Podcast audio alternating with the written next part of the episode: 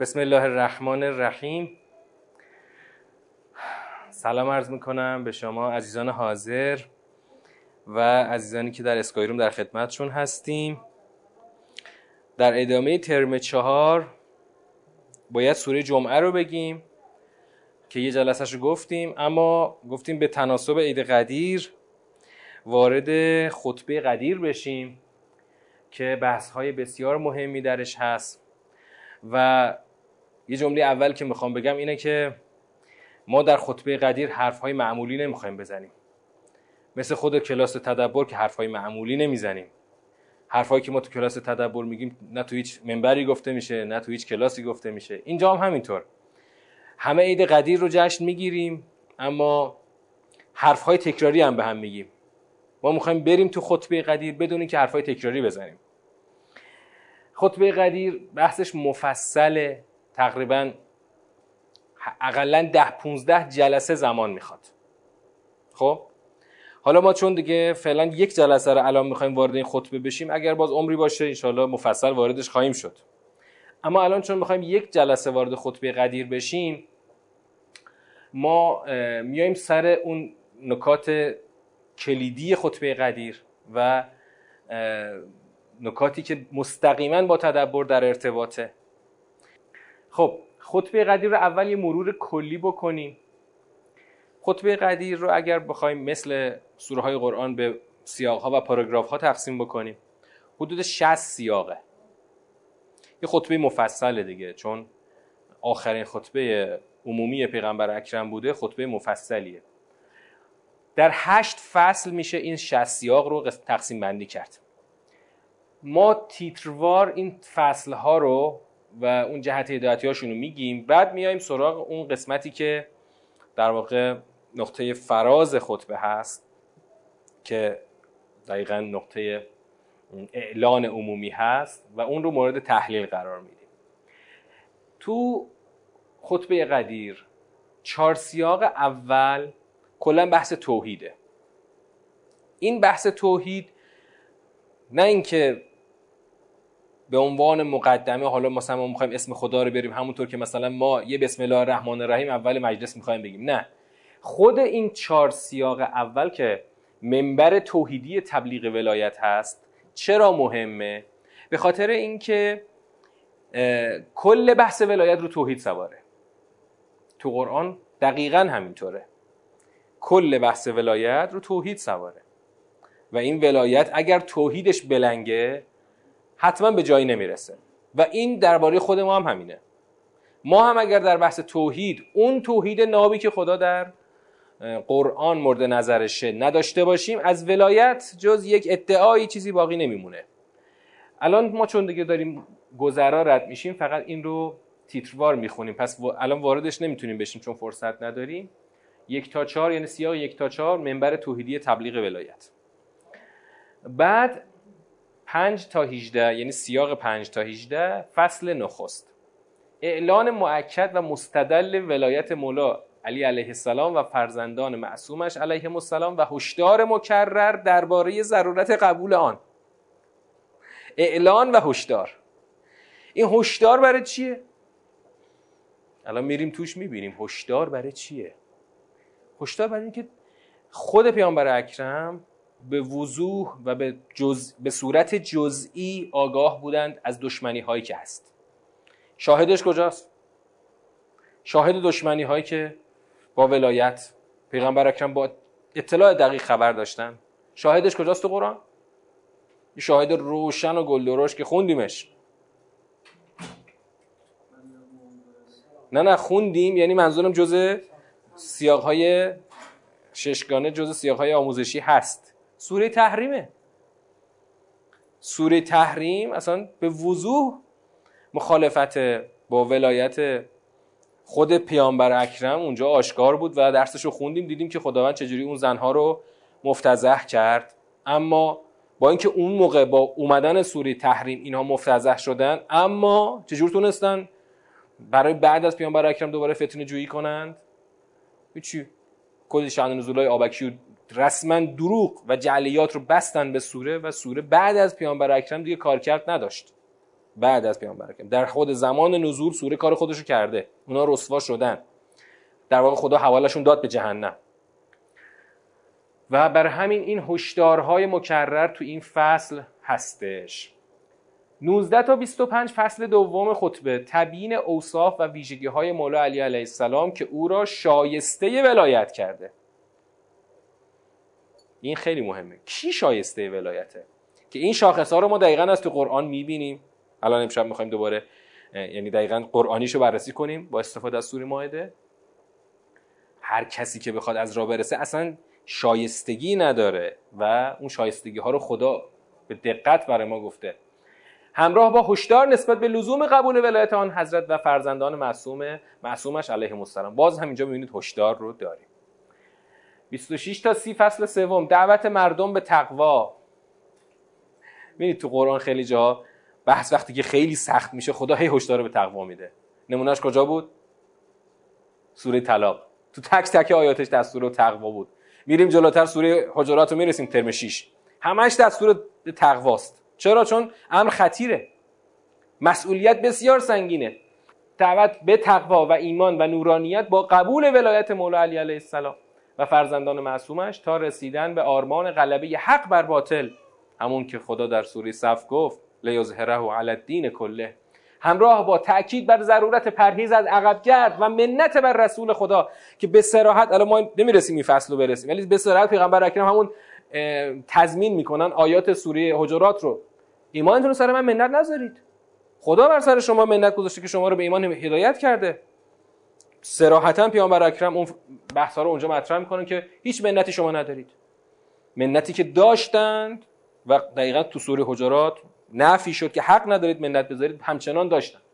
سی و یک تا چهل فصل چهارم اخبار و هشدار درباره ائمه کفر، ائمه کفر و انحرافی که در مسیر روشن ولایت ایجاد میکنند. تو همین خطبه هشدارش هست و خب پیامبر اکرم خیلی سربسته بدون اینکه اسم بیاره نقشه هاشون رو میگه. میگه من میتونم با حت... میتونم با اشاره بگم اونا کیان، حتی اشاره هم نمیکنم، اسم که اصلا نمیارم. میگه میگه بخوام اسم بیارم میتونم اسم بیارم، میگه حتی میتونم اشاره بکنم، اشاره هم نمیکنه. چرا؟ چرا اشاره هم نمیکنه؟ تو خود قرآن هم اشاره ای نداریم که آ اینا کیا بودن بالاخره، این همه دشمنا کیا بودن. چرا اشاره هم حتی نیست؟ نه اسم آوردن نه اشاره، برای اینکه اصلا ما دعوامون با اون چهار تا آدمی که اون اون دوره بودن نیست. دعوای ما با همه کسانی است که ولایت رو نفهمیدن و فقط تو جبهه حق هستن برای اینکه اون سهم خایهای خودشون رو همیشه داشته باشن. همراه با دعوت به استقرار در دایره ولایت و سعادت و پرهیز از گرفتار شدن به دایره عداوت و شقاوت که هشدارش رو تو سوره صف دیدیم. اگر که مؤمنین حواس خودشون رو جمع نکنن میافتن توی درکات سقوط، همونطور که بنی اسرائیل افتادن. بعد فصل پنجم چهل و یک تا چهل و سه اخذ بیعت بر ولایت. یک فصل مهم در خطبه غدیر فصل بیعته. باید بیعت کنید با اینکه پیغمبر میدونه اینا کیان و میدونه که بعد از خودش این بیعت رو نقض خواهند کرد، اما بیعت رو میگیره. چرا؟ اول بزن تیترش رو بخونم که همان جریان انذار رسول خدا صلی الله علیه و آله و هدایت مولا علی علیه السلام تا تحقق چشمانداز ظهور و وعده پیروزی مطلق حق بر باطل است. بیعت چسبیده به چی؟ ظهور، وعده پیروزی مطلق حق بر باطل. چطور؟ چطور؟ بیعت چه ربطی به ظهور و وعده پیروزی حق بر پیروزی مطلق حق بر باطل داره؟ من ما چون باز این فصلم نمیتونیم واردش بشیم یه اشاره کوتاهی میخوام بکنم. بیعتی که پیغمبر اکرم در غدیر گرفته اگه فقط یه بیعتی بوده از همان مردم عهد شکن، خب این که خیلی ربطی به ظهور پیدا نمی‌کنه. اونا بلافاصله بعد پیغمبر اکرم بیعت رو شکستن. در واقع انگار پیغمبر اکرم از امت بیعت گرفته، از امت بیعت گرفته بر ولایت، اما چیکار کردن؟ بلافاصله شکستن و همچنان این بیعت شکسته است. چرا ما الان در عصر غیبت به سر میبریم؟ چون همون بیعت همچنان شکسته است. بعضی فکر میکنن که آقا ما که مشکلی نداریم، احتمالاً یک حکمتی هست که مثلا ظهور هی الان تا اینجا هزار و دویست سال طول کشیده. البته ما میگیم، ما به یه بیانی معتقدیم بعد از عاشورا دیگه اهل بیت ما کلا رفتن تو غیبت. حالا نه اون غیبت کلی، یه جور بیعت صغرا، مثل همون دوره بیعت صغرا. چرا؟ چون دیگه هیچ کاری برای خلافت، برای حکومت انجام ندادن. هر کی هم اومد گفت پاشید برید پی کارتون، الان نه زمانه ماست نه شما آدمای مایید. این بیعت همچنان شکسته است و امت هنوز بر سر این بیعت نیامده که ظهور داره به عقب میفته و عقب میفته. با چی, با چی میخوای بری امام زمانو بیاری؟ باید بری تجدید بیعت کنی. چجوری؟ چجوریش مهمه. چجوریش کجاست؟ تو خود خطبه هست. چجوریش با قرآنه. وقتی که امت هنوز هیچ درکی از قرآن نداره، چجوری میخواد دوباره بیعت رو تجدید بکنه؟ چون تو خود همین خطبه پیغمبر اکرم دائما، یعنی اصلا چی بگم، از صدر تا ذیل خطبه یا تضمین دقیق آیات قرآنه یا دقیقا همون عبارت هاست، فقط مثلا ضمیر غیابیش مثلا خطابی شده یا اون بیان مثلا خط... کلا خطابه‌ای شده. اصلا کل خطبه قرآنه. مگه میشه بدون قرآن فهمید که ظهور یعنی چی؟ براش باید چیکار کرد؟ مثلا شما سوره حدید رو ندونی، چیکار میخوای بکنی اصلا؟ برای ظهور چیکار میشه کرد اصلا؟ من میگم واقعا به بعضی دوستان که احساس بی‌نیازی دارن از قرآن، میگم آقا شما هنوز یک کلمه از فرایند ظهور رو نمیدونید. برای ظهور جز چند تا شعر نمیتونید حرف بزنید، حرف مستدل دقیق نمیتونید حرف بزنید. وقت چه ظهوری؟ شما هنوز به قرآن در جهل مطلق و مرکب به سر میبرید، نمیدانید و نمیدانید که نمیدانید. اون وقت ظهور چی؟ اون خدا برای اقامه حق در کره زمین و بسط عدالت در زمین چی فرستاده؟ انزلنا رسولنا بالبینات انزلنا و انزلنا معهم الکتاب و المیزان لیقوم الناس بالقسط. با ما پیغمبر فرستادیم، کتاب و میزان دادیم که شماها با این کتاب و میزان قیام کنید برای اقامه قسط، ولی شما هیچ کاری به این کتاب خدا ندارید. برای همین این فصل بیعت در خطبه غدیر بسیار فصل مهمی هست. فصل ششم چهل و چهار تا چهل و هفت دعوت مؤکد مردم به برپا داشتن حج با اشاره به فلسفه آن، توبه و تفقه و کمال دین. توبه، تفقه، کمال، هر سه تا تو حجه. دریغ و افسوس و درد که ما اصلا با حج اصلا نگاه فلسفی نداریم، یعنی نگاه اون فلسفی دینی، منظور نگاه به عنوان یک رکن دین اصلا بهش نگاه نمی‌کنیم. آقا حالا چند تا حاجی بازاری که خیلی وضعشون توپه اونا برن حج، به ما چه؟ ما که فقیر، مثلا حج بهمون واجب نمیشه.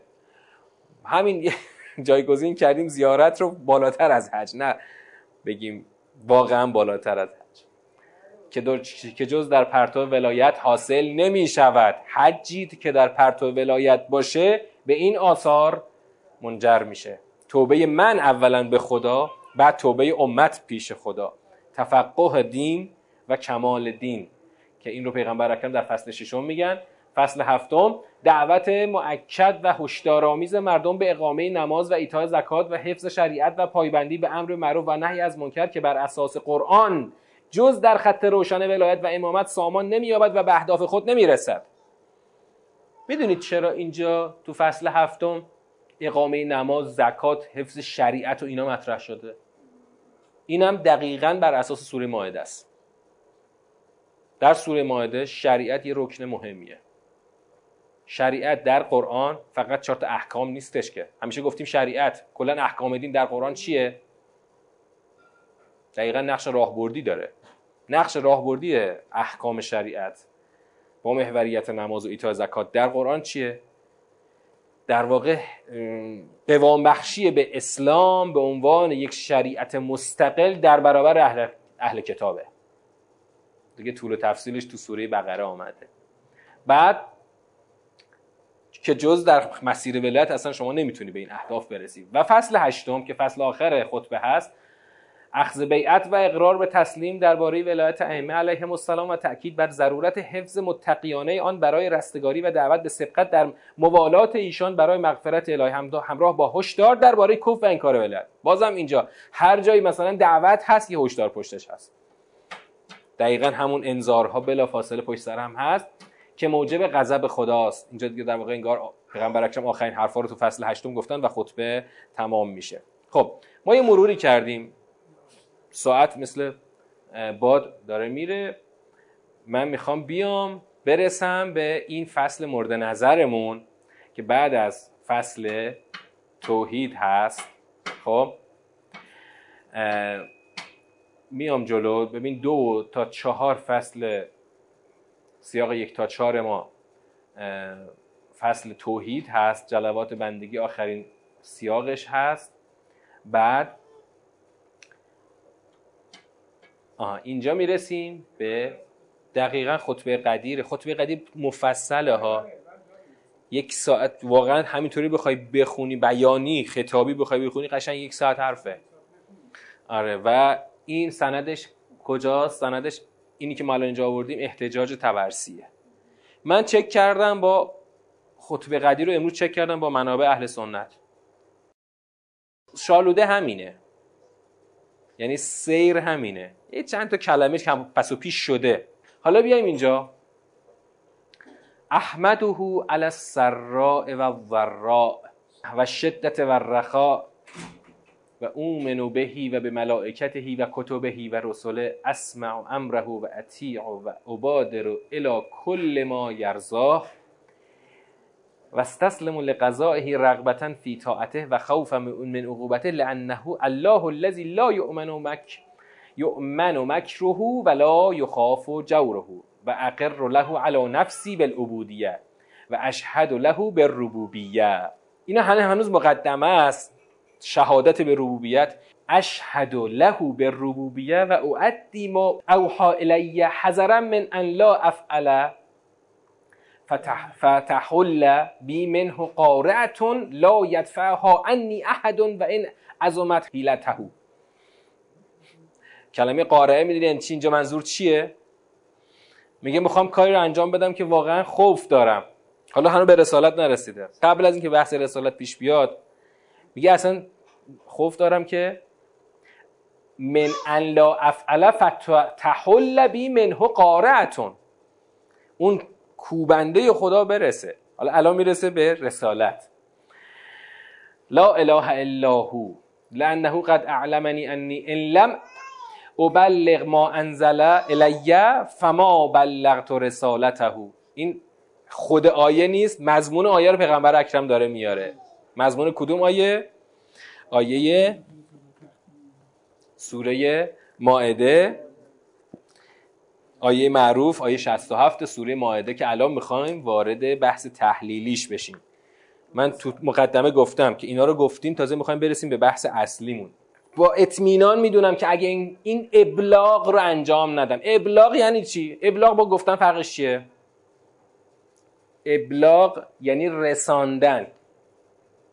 گفتن میشه من یه کلمه رو بگم، ممکنه به, به در واقع سمع و بصر شما نرسه، یعنی به جان شما نشینه. پیغمبر وظیفه داره تبلیغ کنه. خب خود خدا هم با همین تبلیغ از پیغمبر خواسته باید بهشون برسونی حرف رو، که اگر نرسونی رسالت کامل نیست. الان میگه خب چرا چرا خدا بندش کرده به رسالت؟ و قد زمن علی تبارک و تعالی الاسمت. اسمت منظور اینجا چیه؟ والله یعصمک من الناس، یعنی نگران نباش، من از آسیب مردم تو رو حفظ میکنم، تو برو حرف منو برسون. و هو الله الکافی الکریم. فصل نخست اعلان مؤکد و مستدل ولایت مولا علی علیه السلام و فرزان معصومش و هشدار درباره ضرورت قبول آن. این الان در واقع تلیعه فصله. خب اعلان وحی شدن آیه تبلیغ. بسم الله الرحمن فاوحی الی. اول مضمون رو گفتن، حالا خود آیه رو میارن. پیغمبر اکرم او او اوحا الی بسم الله الرحمن الرحیم یا ایها الرسول بلغ ما انزل الیک من ربک اینجا جمله اضافه شده فی علی، یعنی فی خلافتن خلافتن لعلی ابن ابی طالب و این لم تفعل فما بلغت رسالته والله یعصمک من الناس. همون آیه شصت و هفت سوره مائده است. و حالا معنای دقیق چیه؟ خب بلغ، تبلیغ رو گفتم، تبلیغ رو معناش کردیم که باید برسانی به مردم آنچه که به تو نازل شده از جانب پروردگارت در خلافت علی ابن ابی طالب، که اگر انجام ندی اصلا رسالت رو انجام ندادی. چرا؟ اول این چرا رو مختصرا بگیم، بعد وارد دلالت ها بشیم، اون دلالت که خیلی روش حرف داریم.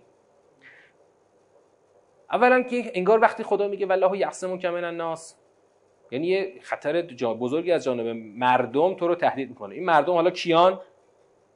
اینجا الان تو پرانتز من میگم ولی میرسیم الان تو متن آیه، یهودیان، یهودیا، یهودیا.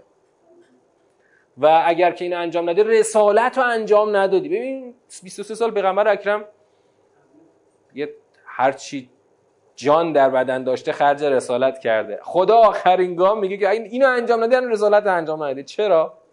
چون ولایت ما الان حرف ما هیچ هیچ کدوم حرفمون حرفای تکراری نیست. حرفایی که تو این جلسه داریم میگیم مطمئن باش هیچ جا نشنیدی. چرا رسالت اینقدر محکم و بنده؟ چرا اعلان ولایت بنده به رسالت؟ وقتی میایم تو سوره مائده معلوم میشه که اگر این انجام نشه امر رهبری دین به با توطئه یهودی ها میخواد بیفته دست کیا؟ دست ایادی یهودی ها. و اگر این میخش محکم کوبیده نشه اینا میخوان کلا اسلام رو مثل مسیحیت تو چنگ یهودیت بندازن که نتونستن. درسته ولایت قبول نکردن ولی این کار رو نتونستن بکنن. یا مسیحیت تو چنگال یهودیت هنوزم هست. یعنی اون بنی اسرائیلی که به ظاهر ایمان آوردن، غیر از اون عده‌ای از حواریون که تو سوره صف قصهشون خدا گفت، اونایی که بعداً به ظاهر ایمان آوردن فقط ایمان آوردن که مسیحیت رو در واقع یک آلت دستی در دست یهودیت بکنن و خدا پیغمبر رو محفوظ نگه داشته، مصون نگه داشته از دست این مردم. نگرانی رسول خدا از کارشکنی منافقان درباره جانشینی. کارشکنی داره میگه من میدونم بالاخره خطرهایی هست، اما خدا قول داده که با اون محفوظ نگه داشتن من رو پشتیبانی کنه که من حرفمو برسونم. حالا معاشر الناس، اینجا همون جملات خیلی کلیدی اومده که این کلمه معاشر الناس این اولین موردشه توی خطبه غدیر. پنجاه و هشت بار تکرار کرده پیغمبر اکرم این کلمه رو، تکرار کرده پنجاه و هشت بار. معاشر الناس یعنی چی؟ یعنی مردم رو مورد خطاب قرار میده با یک نهیبی. مردم با شما هستم، ای مردمان، ما قصرت فی تبلیغ ما انزل الله، من کوتاهی نکردم الی و انا مبین لکم سبب نزول هذه الآیه ان جبرائیل علیه السلام هبط الی مرارا ثلاثا یأمرنی عن السلام ربی و هو السلام ان اقوم فی هذا المشهد فاعلم کل ابیض و اسود. میگه سه بار اومده گفته که باید بری اینو بگی. پیغمبر مثلا انگار گفته حالا نمیشه الان نگیم بعدم بگیم. چون چرا؟ چون پیغمبر اکرم تو همه خطبه هم هست دیگه، در فصلهای آخر سیر تا پیاز دشمنی رو خبر داشته، میدونسته اینا توطئه رو چیدن، محکم کمربنداشون رو بستن که اجازه ندن بعد از پیغمبر اکرم خلافت و اون امامت برسه به حضرت علی علیه السلام. ان علی ابن ابی طالب اخیر وصی و خلیفتی و الامام من بعدی الذی محله منی محل هارون من موسی الا انه لا نبی بعدی و هو ولیکم من بعد الله و رسوله و قد انزل الله تبارک و تعالی علی بذلک آیه من کتابه انما ولیکم الله. الان با این آیه کار داریم، انما ولیکم الله و رسوله. ببین پیغمبر اکرم داره در بیان این ابلاغ امامت حضرت علی علیه السلام شما رو از آیه شصت و هفت میبره به آیه پنجاه و پنج تو سوره مائده. اولی شصت و هفت، دومی میره پنجاه و پنج. همین یک کد، فقط فعلا کده، فعلا کد داشته باشین تا وارد اصل حرفش بشین. و رسوله و الذین آمنوا الذین یقیمون الصلاة و یؤتون الزکات و هم راکعون. خب و علی ابن ابی طالب اقام الصلاه و آت الزکات و هو راکع یرید الله عز وجل فی کل حال و سألت جبرائیل ان یستعفی علی، آقا منو معاف کنید، ان تبلیغ ذالک الیکم ایها الناس لعلمی بقلت المتقین و کثرت المنافقین و ادغال العاصمین و ختل المستهزئین بالاسلام الذین وصفهم الله فی کتاب انهم یقولون بالسنتهم ما لیس فی قلوبهم. من معنا نمی کنم چون وقت نداریم، ما میخوام برسم به اصل. این پیغمبر داره میگه من چرا از حضرت جبرائیل خواستم منو معاف کنه؟ بابا متقی نداریم، همش منافقیمش منافق داره من جمعاً اینا، و اینا فقط یه چیزایی رو میگن که اصلا در دلشون خبری نیست. و من هم الذین یؤذون النبی و یقولون یقولون هو اذن قل اذنون. خود پیغمبر داره آیه‌ای که درباره خودش نازل شده که اتهام اون کفار به پیغمبر اکرم رو داره میگه. میگه اینا به من میگفتن اذن، یعنی دهن بینه، یعنی آدم زود باوری از نظر اون دو کافران که خدا اونجا گفت که بابا اگر به قول شما اذنه، تازه این که به نفع شماست. کجا؟ همون کافرین الان اینجا دارن گوش میدن دیگه. مؤمنین هم بودن. این رؤوس رؤوس جریان جامعه دینی دست اوناست، جریان دست اوناست. ببین خدا که دستشون رو نبسته، تو سوره تحریم هم دیدیم جریان سازی کردن، فتنه انگیزی کردن. حالا میخوایم برسیم به اصل حرف. الان من اینجا این قسمت رو ادامه نمیدم چون که بحث همین فصل رو بخوایم بریم این جلسه که هیچ میگم خود خطبه اقلا ده جلسه زمان میخواد. میخوایم بیایم سر همین دلالت اصلی. ما نیم ساعت فرصتمون رو میخوایم الان به این اختصاص بدیم. اون دعوای اصلی ما تو خطبه، تو اصلا تو بحث ولایت که در طول قرون اینی که الان به شما میگم در طول قرون همین بوده و ما با نگاه تدبری داریم یک چیزی رو میگیم که خلاف آن چیزی که در طول قرون مطرح بوده در دنیای شیعه. ببین ما همیشه اول بحث تدبر گفتیم چی؟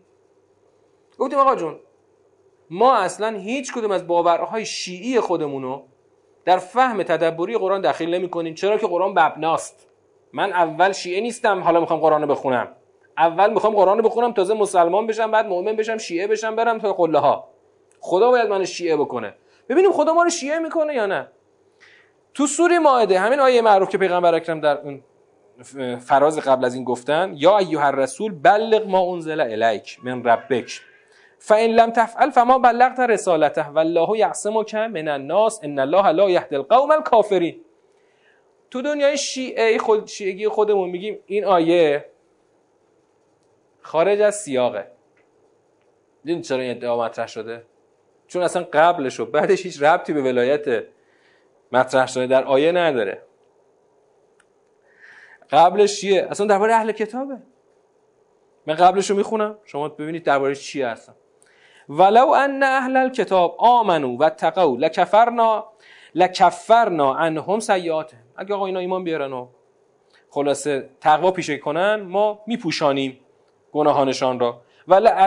ولادخلناهم جنات النعیم ولو انهم اقاموا التوراة والانجیل و ما انزل الیهم من ربهم لأکلوا من فوقهم و من تحت انجرهم منهم امة مقتصد و منهم و کثیر منهم ساء ما یعملون.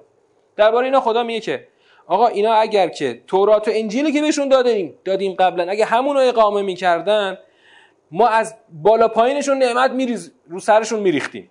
خب بعد یه عدهشون میانه روان، خب یعنی واقعا به دنبال اقامه تورات و انجیل بودن، اما بسیارشون بد عمل کردن بسیارشون بد عمل کردن. بعد یا ایها الرسول بلغ ما انزل الیک من ربک. چه ربطی داره خدایا؟ تو داشتی درباره سوء عمل کرده اهل کتاب صحبت میکردی، یه دفعه گفتی یا ایها الرسول بلغ ما انزل الیک که خود پیغمبر اکرم داره تو خطبه غدیر میگه این بلغ فی علی فی خلافت علی ابن ابی طالب. آقا این که پس شما دارید چی میکنید؟ که شما که دارید الان با استناد به حدیث غدیر اینو برخلاف اونجا که توی سیاقش هست دارید معنا میکنید. ببین آخه بعدش هم ببین باز باز بعدش هم همین رو تصدیق میکنه که انگار سیاق این نیست.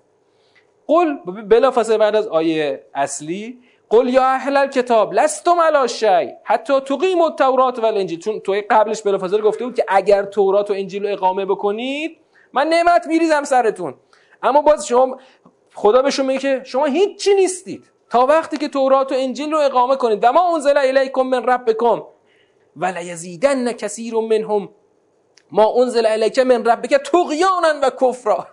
هرچی به توی پیغمبر فرستادیم جز طغیان و کفر به اینا اضافه نمیکنه.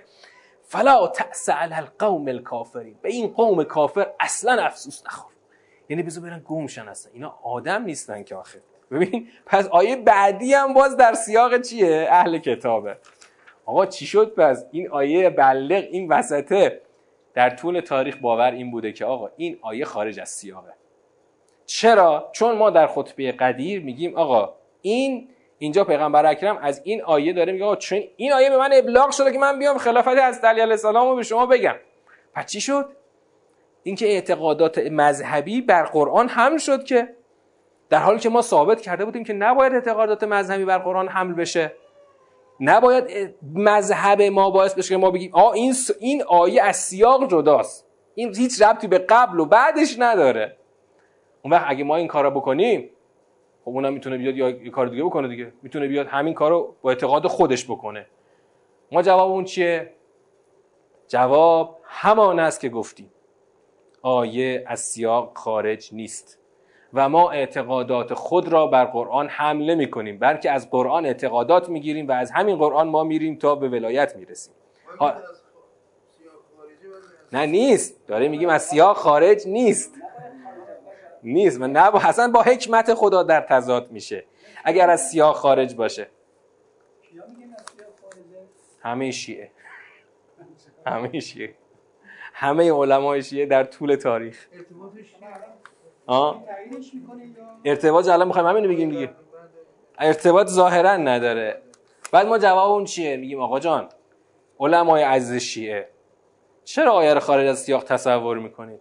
خود پیغمبر اکرم وقتی داره استناد میکنه به آیه، پیغمبری که خودش آورنده وحیه که نمی... نمیاد آیه‌شو از سیاق خارج کنه، که اصلا اگه از سیاق خارج بشه اون چه دلالتی میتونه داشته باشه؟ چون, چون چون تو متن آیه که نداریم که بلغ ما انزله ما انزله چی چی حالا ما انزله تو سیاق معلوم میشه. حالا میگیم آقا جون میگیم آقا جون علمای عزیز ما شما چیکار نکردید؟ نگاهتون رو خیلی جزئی نگر کردید. یه خورده کلان نگر نگاه کنید میبینید اصلا آیه دقیقاً در سیاقه. چطور؟ اصلا سیاق اینجای سوره سیاق بحث ولایته. بحث ولایت مشخصاً از آیه پنجاه این بحث رو ما داریم. پنجاه و یک همون آیه‌ای که گفتم پیغمبر اکرم توی فراز بعد از اون اشاره کرد که اون بحث و هم راکعون. آقا اصلا دعوا سر ولایت اتفاقا، اما چطور وسط این آخه اینجا این یهودی‌ها چیکارن اینجا الان؟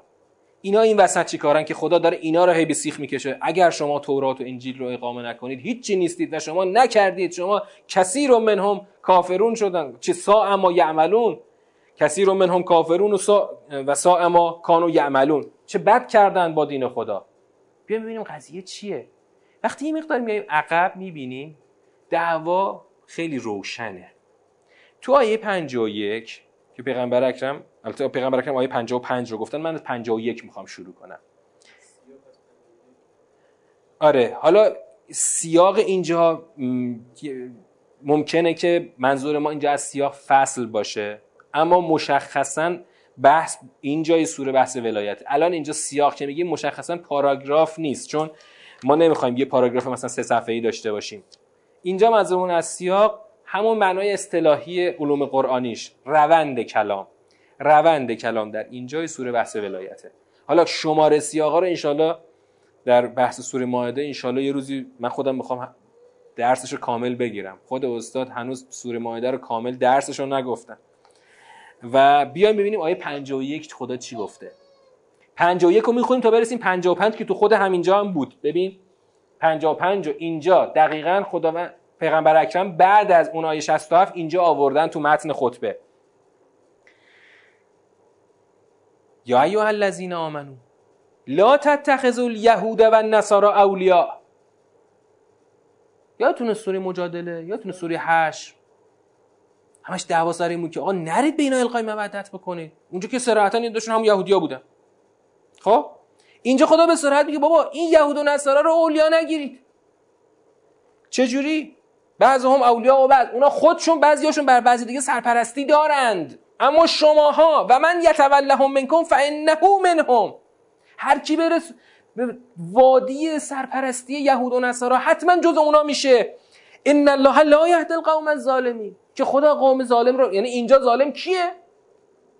هر کسی که رفته یتولهم من منکم، هر کسی از شماها بره به هر طریقی که طریقش اونجا دیدین تو سوره مجادله، القای مودت، رابطه دوستانه مؤثر برقرار بکنی، تو دیگه رفتی تو وادی ولایت اهل کتاب و دیگه خدا اون وقت قوم ظالم رو هدایت نمیکنه. اما پس ببین اینجا بحث ول... نپذی... یعنی نرفتن در وادی ولایت یهود و نصاراست. بعد فتر الذین فی قلوبهم مرض یسارعون فیهم،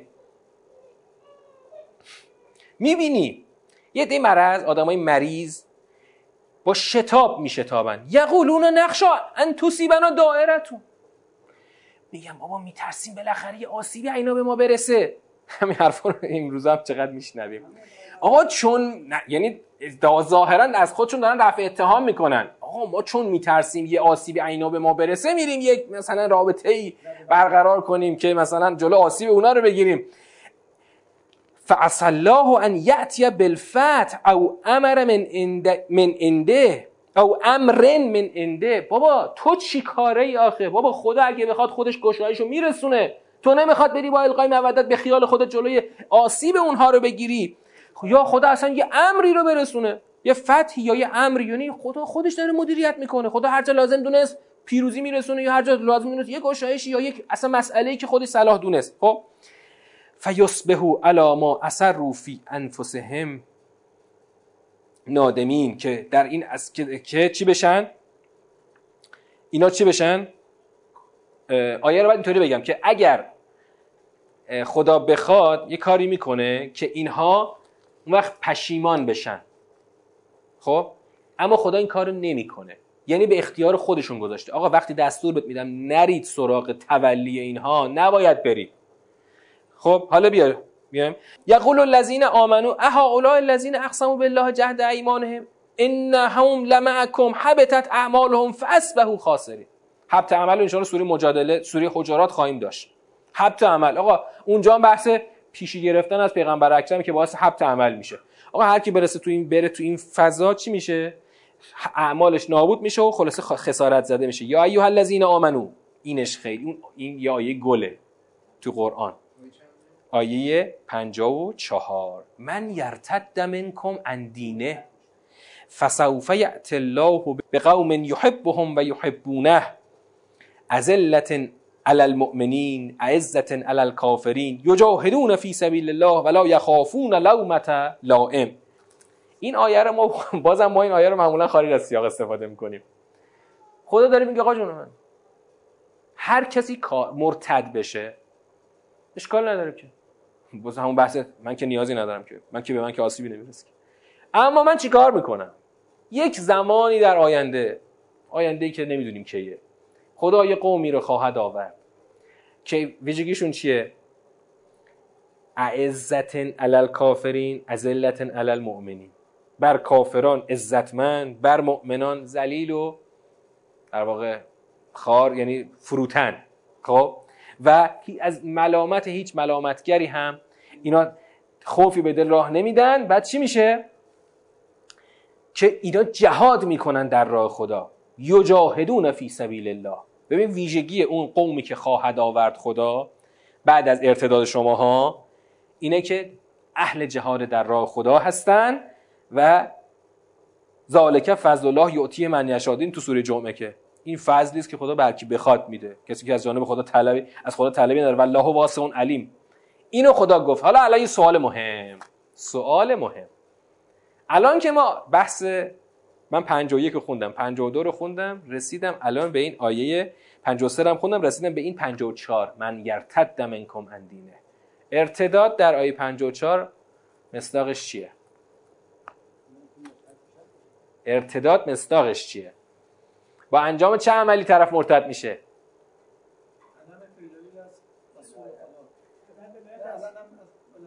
پنجاه و یک، آیه پنجاه و یک. هر کس بره سراغ القای، یعنی مودت و پذیرش ولایت اهل کتاب، مشخصا یهود و نصارا.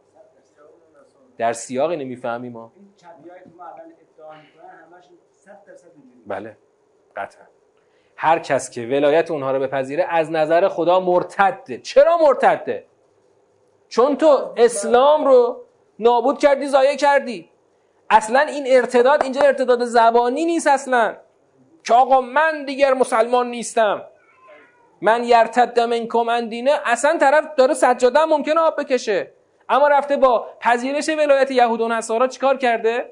دین خدا رو ضایع کرده و از نظر خدای مرتده. بعد ببین اینا رو گفتیم تا پنجاه و چهار. ببین پس ارتداد در سوره مائده ارتداد قولی نیست اصلا، ارتداد عملیه با پذیرش ولایت یهود و نصارا. حالا میرسیم به آیه پنجاه و پنج. انما ولیکم الله و رسوله و الذین آمنوا. باز بحث ولایت. ولی شما کیه؟ وقتی داره میگه نرید سراغ پذیرش ولایت کفار، حالا خدا میخواد ولی رو معرفی کنه. ولی باید چه ویژگی داشته باشه؟ ویژگی ولی باید الذین یقیمون الصلاة و یؤتون الزکات و هم راکعون. برپایی نماز، ایتاء زکات در حالی که راکع هستند.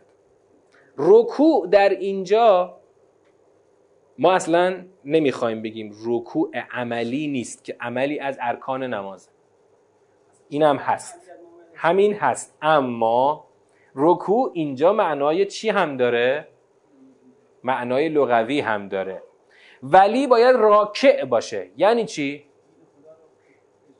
یعنی اهل خضوع و کرنش باشه. در برابر کی؟ در برابر خدا اولا. اما در برابر خدا خیلی جاها خدا از لفظ سجده استفاده میکنه. معمولا تو قرآن خدا جایی که از رکوع استفاده میکنه اونجاست که یک کرنشی در برابر ولی زمان میخواد. یعنی تو با رکوع و کرنش در برابر ولی حاضر فرمانپذیری خودت رو اعلان کردی، سجدت رو در برابر خدا انجام میدی، رکوعت رو در برابر ولی حاضر من انجام میدی. و کی این کارو کرد؟ تنها و تنها علی ابن ابی طالب. هیچ کدوم از رجال سیاسی که مدعی بودن اهل رکوع نبودن. برای همین طرفم هم اومد مثلا اومد خواست که اون رکوع حضرت علی رو مثلا تکرار کنه و اداشو در بیاره، ولی هیچ اتفاقی هم نیفتاد. مثلا همون کارا رو خواستن شبیه سازی کنن برای خودشون. ولی اینا مگه خدا با فرم بیرونی کار داره؟ فقط مثلا حالا این اگه به فرم بیرونی بود که اون طرفم رفت این فرم ظاهری رو مثلا انجام داد. مهم اون رکوعی بود که نداشت، مهم اون کرنشی بود که کرنشی که نداشت در برابر ولی که خود پیغمبر اکرم بود. خب پس این تو تازه تو سوره چیزم دیدیم، اون جایی که هیچ که حاضر نشد بره صدقه بده، خب که خدا چیکار کرد؟ برای کنترل مجالس نجوا اومد چیکار کرد؟ محدود کرد. برای فقط حضرت علی اومد صدقه داد. چرا فقط حضرت علی صدقه داد؟ برای اینکه مگه اونا دست به جیب نبودن؟ برای اینکه اون حالت کرنش رو نداشتن که نخواستن صدقه بدن. اصلا اون دیدیم هم. اونجا تو سوره دیدیم که بحث صدقه برای چی بود؟ کنترل این آمد و شدای موذیانه که با اغراض سیاسی بود. خدا اینو کنترل کرد. اونجا فقط از دری اومد صدقه داد و اونا ندادن. بازم ما با اینجا با فرم بیرونی صدقه کار نداریم، که با اینکه چرا حاضر نشدن صدقه بدن، چون اصلا اهل رکوع نبودن اینا. حالا بیاین سر اصل حرف. آره اینا رو برای چی گفتیم؟ وقتی خود پیغمبر اکرم، ببین دارم تکرار میکنم، وقتی خود پیغمبر اکرم در خطبه غدیر داره بعد از اینکه اون اعلان رو میکنه که به من حضرت جبرائیل گفته باید بری ابلاغ کنی، منم خواستم منو معاف کنه ولی نه، منو معاف نکردم، گفتن تو برو بگو. بعد از آیه شصت و هفت اومد آیه پنجاه و پنج رو میگه. چرا؟ در سیر کلام، یعنی در خود بیان پیغمبر اکرم هم آیه پنجاه و پنج مقدمه ایست بر آیه شصت و هفت. چطور مقدمه شد؟ مقدمه کلا بحث ولایته. منتها ولایت دو فرم داره در قرآن، ولایت پذیرش ولایت ولی خدا یا پذیرش ولایت یهود و نصارا. وقتی پیغمبر اکرم موظف شده بیاد اعلان بکنه خلافت و ولایت حضرت علی رو، این اعلان خلافت و ولایت در برابر جریان مقابله که میخواد ولایت رو بسپره به اهل کتاب. این مدل رو، این بیان رو تا کسی نگاه جامع به سوره مائده نداشته باشه اصلا متوجه نمیشه، چنانچه شما در تاریخ ردی از این جریان نمیبینید، چون حذفش کردن همه رو. همه رو حذف کردن.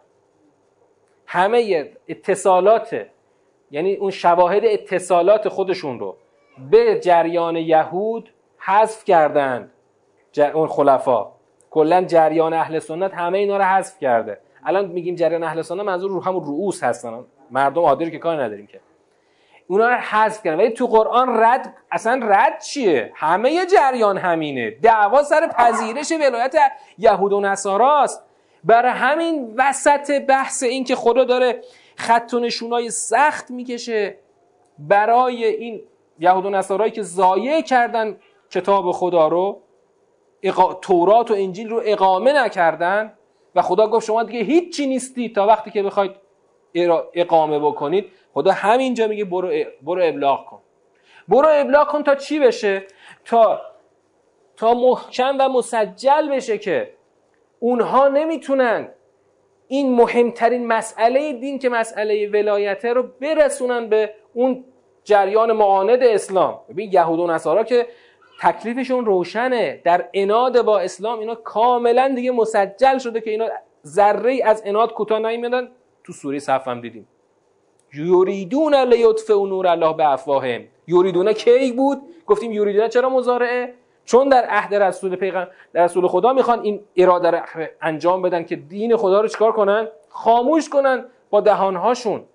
اون وقت این جریان مقابل، این جریان معاند میخواد که ولایت بسپاره به اونا. پیغمبر موظف بیاد با آگاهی از وجود توطئه، آگاهی از وجود توطئه های سنگین که تو خود خطبه غدیر در فصل هفتمش هست که با اعلان، با آگاهی از اعلان وجود توطئه میاد این رو اعلان میکنه، چون خدا قول داد که والله یعصمک من الناس.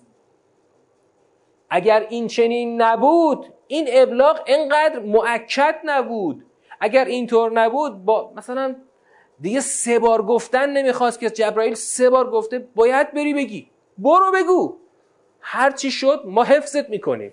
اونا هیچ غلطی نمیتونن بکنن. البته هیچ غلطی نمیتونن بکنن این چی؟ یعنی در حوزه این که بتونن مفهوم رو بگردونن، اونا این کارو می‌خواستن. تو سوره تحریم هم همین بود، مفهوم رو بگردونن که آقا اصلا ولایت اینی که ما داریم میگیم، نه اینکه در بیرون خدا دستشون رو بسته باشه که نتونن خلافت رو و ولایت رو غصب کنن. خلافت و ولایت رو غصب کردن، اما نتونستن ولایت رو بچسبونن به ولایت اهل کتاب، ولایت یهود و نصارا. این اون کار بزرگیه که پیغمبر در غدیر کرده. وگرنه همون موقع که اینا می اومدن بخن بخن میگفتن، هم خود پیغمبر میدونست هم خودشون میدونستن که آقا هیچی پشت ایش نیست. همون فردای هنوز آب کفن پیغمبر خوش نشده، اینا اون بیعت رو میخواستن، یعنی شکستن. شکستن چون از قبل اصلا همه چی معلوم بود که شکستنی است. همون همون موقعی که نرفتن و نقض کردن دستور پیغمبر رو در لشکر، اینکه برن ملحق به لشکر بشن روزهای آخره قبل از رحلت پیغمبر اکرم، معلوم بود که اینا تمام توطئه ها رو چیدن که نمیخوان نباشن، میخوان که باشن. پیغمبر میخواست بفرستشون بره برن خلاصه به یه جنگی یا که نباشن، ولی نرفتن که باشن، که نذارن حکومت دست حضرت علی علیه السلام بیفته. پس ببین غدیر، اگر غدیر رو از بیان قرآن، همونطور که پیغمبر اکرم هم دائما داره استناد به قرآن میکنه، شما نشناسی چی میشه و به کجا میرسی؟ به اونجا میرسی که آقا ما حضرت علی رو خیلی دوست داریم، خیلی قربونش میریم، بعد نمیفهمی که آقا اصلا دعوا سر خود حضرت علی نیست، برای همینم اسمش نیومده، دعوا سر ولایتی است که نباید به کفار داشته باشی. چرا؟ یعنی این چرا رو هم باز بگیم. چرا خدا نمیخواد که تو سوره بقره مفصلش اومده، چرا خدا نمیخواد هیچ پیوندی، هیچ ارتباطی حتی در حد القای مودت بین جبهه ایمان و جبهه کفر وجود داشته باشه؟ چون اونا دین خدا رو دنیایی کردن با پرستش عجل، دین خدا رو دنیایی کردن و همین بلا رو میخواستن سر اسلام بیارن که البته آوردن در اون منحرفین. اما این که بخوان تعریف اسلام رو این به این تعریفی که سر یهودیت آوردن، تعریف اسلامی بشه یه دین دنیایی، خدا که قرار نیست که پیغمبر بفرسته، خدا اجازه نمیده دیگه این بار تعریف این دین عوض بشه، تعریف این دین هم مثل یهودیت و مس... یهودیت بشه صراحتاً بشه دین دنیایی، دین دنیاگرا، و مسیحیت رو بکنن چی؟ دین بیخاصیت جدای از همه مناسبات بشر، یعنی افراط و تفرید. یعنی الان مسیحیت به چی شناخته میشه؟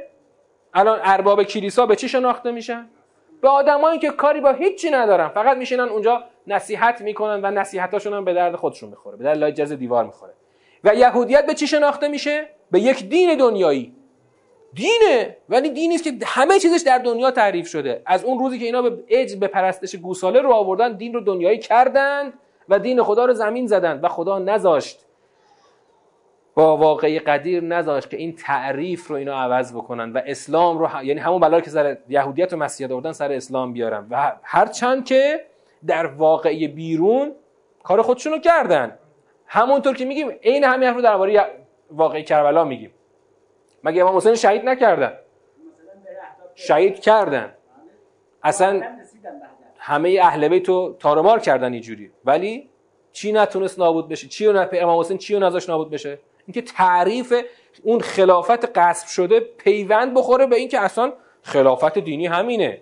یعنی بعد از شهادت امام حسین دیگه خلافت کردن، اما نه به اسم دین، به اسم دشمن دین. و این جلسه ما در این فرم فشرده و تلگرافی خواستیم فقط همین رو مرور بکنیم که ببینیم واقعا تو غدیر دنبال چی هستیم و باید به چی اعتقاد داشته باشیم. گفتید مظلومیت. اگر ما گفتم، یعنی این الان سوزن بزنیم به خودمون، اگر ما واقعا نخوایم نخوایم ولایت رو آنطور که در قرآن مطرح شده، چون ولایت تو قرآن خیلی خیلی سخته، ولایت که الان بین ماست سهل الوصول ترین امر دینه. شما با خوردن یه شربت از سر میدون میتونی شیعه محب از تعلی بشی. آره آره دو تا یه مداد دعوت کنی، دو تا کف هم بزنی و دیگه تکمیل بشه، فرمت کامل بشه. یعنی همه فرماتو تیک بزنی، من آقا تشیع هم ثابت شد. آره، ولی ولایت که تو قرآنه، ولایت که تو قرآنه یک ذره القای مودت به دشمنان دین داشته باشید در حد در گفتیم به القای مودت فارسیش چی میشه؟ رابطه دوستانه مؤثر داشته باشید. تمام. یعنی الان تو ببین، همین الان نصف مردم ایران که به این تفکر رأی دادند، اینا از دایره ولایت خارج میشن با این معنای سختی که خدا مطرح کرده، چون دوست دارن که با دشمنان دین رابطه دوستانه مؤثر داشته باشن، رابطه دوستانه که منجر به منجر به سلطه آنها بر ما بشه. خب ما این حرفا رو گفتیم امشب بگیم که اولا من به دوستانم امروز میگفتم که میخوام برام امشب قسم از تحباس بخورم که به خدا ما ولایت رو قبول داریم، منتها از نوعی که خدا خواسته. و الان فرصت نشد که من اون بحث آیه چهار رو هم آیه سه رو هم مطرح بکنم. اونم خیلی بحث جالبیه که اصلا خدا چرا سوره مائده رو، اینم فقط به عنوان سوال میگیم چون اصلا هیچ فرصت پرداختنش رو نداریم، سوره مائده رو خدا چرا با بحث احکام دین شروع کرده؟ اینم تو ذهنتون به عنوان سوال داشته باشید. چرا سوره مائده با بحث احکام دین شروع شد؟ سوره مائده سوره ولایته که دقیقاً ولایتی که گفتیم در تقابل با اهل کتابه. اما آغاز سوره مائده با بحث چیه؟ احکام گوشتای حرام و ایناست. خب اینا چیه؟ اینا ربطش چیه؟ ربطش هم خیلی روشن و واضحه که انشالله اگر باز یه روزی وارد خطبه غدیر شدیم انشالله بهش خواهیم رسید. خب ممنون که توجه کردید. ما این جلسه رو همینجا ختمش میکنیم. جلسه بیست و سوم ما ترم چهارم ما بود که دیگه ما اختصاص دادیم به بحث خطبه غدیر. و سلام علیکم و رحمت الله و برکاته.